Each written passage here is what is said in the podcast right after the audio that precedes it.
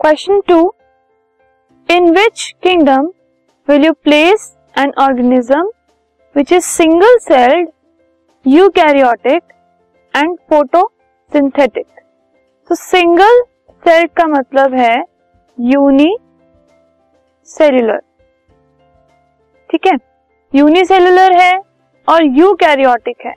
ये दो चीज़ें इनफ हैं हमें ये पता लगाने के लिए कि ये जो ऑर्गेनिज्म है वो किंगडम प्रोटिस्टा का होगा। तो सिंगल सेल्ड मतलब यूनिसेलुलर यूकैरियोटिक और फोटोसिंथेटिक ऑर्गेनिज्म अगर है तो it will belong to kingdom Protista this podcast is brought you by Hubhopper Shiksha Abhiyan अगर आपको ये पॉडकास्ट पसंद आया तो प्लीज़ लाइक शेयर और सब्सक्राइब करें। और वीडियो क्लासेस के लिए शिक्षा अभियान के यूट्यूब चैनल पर जाएँ।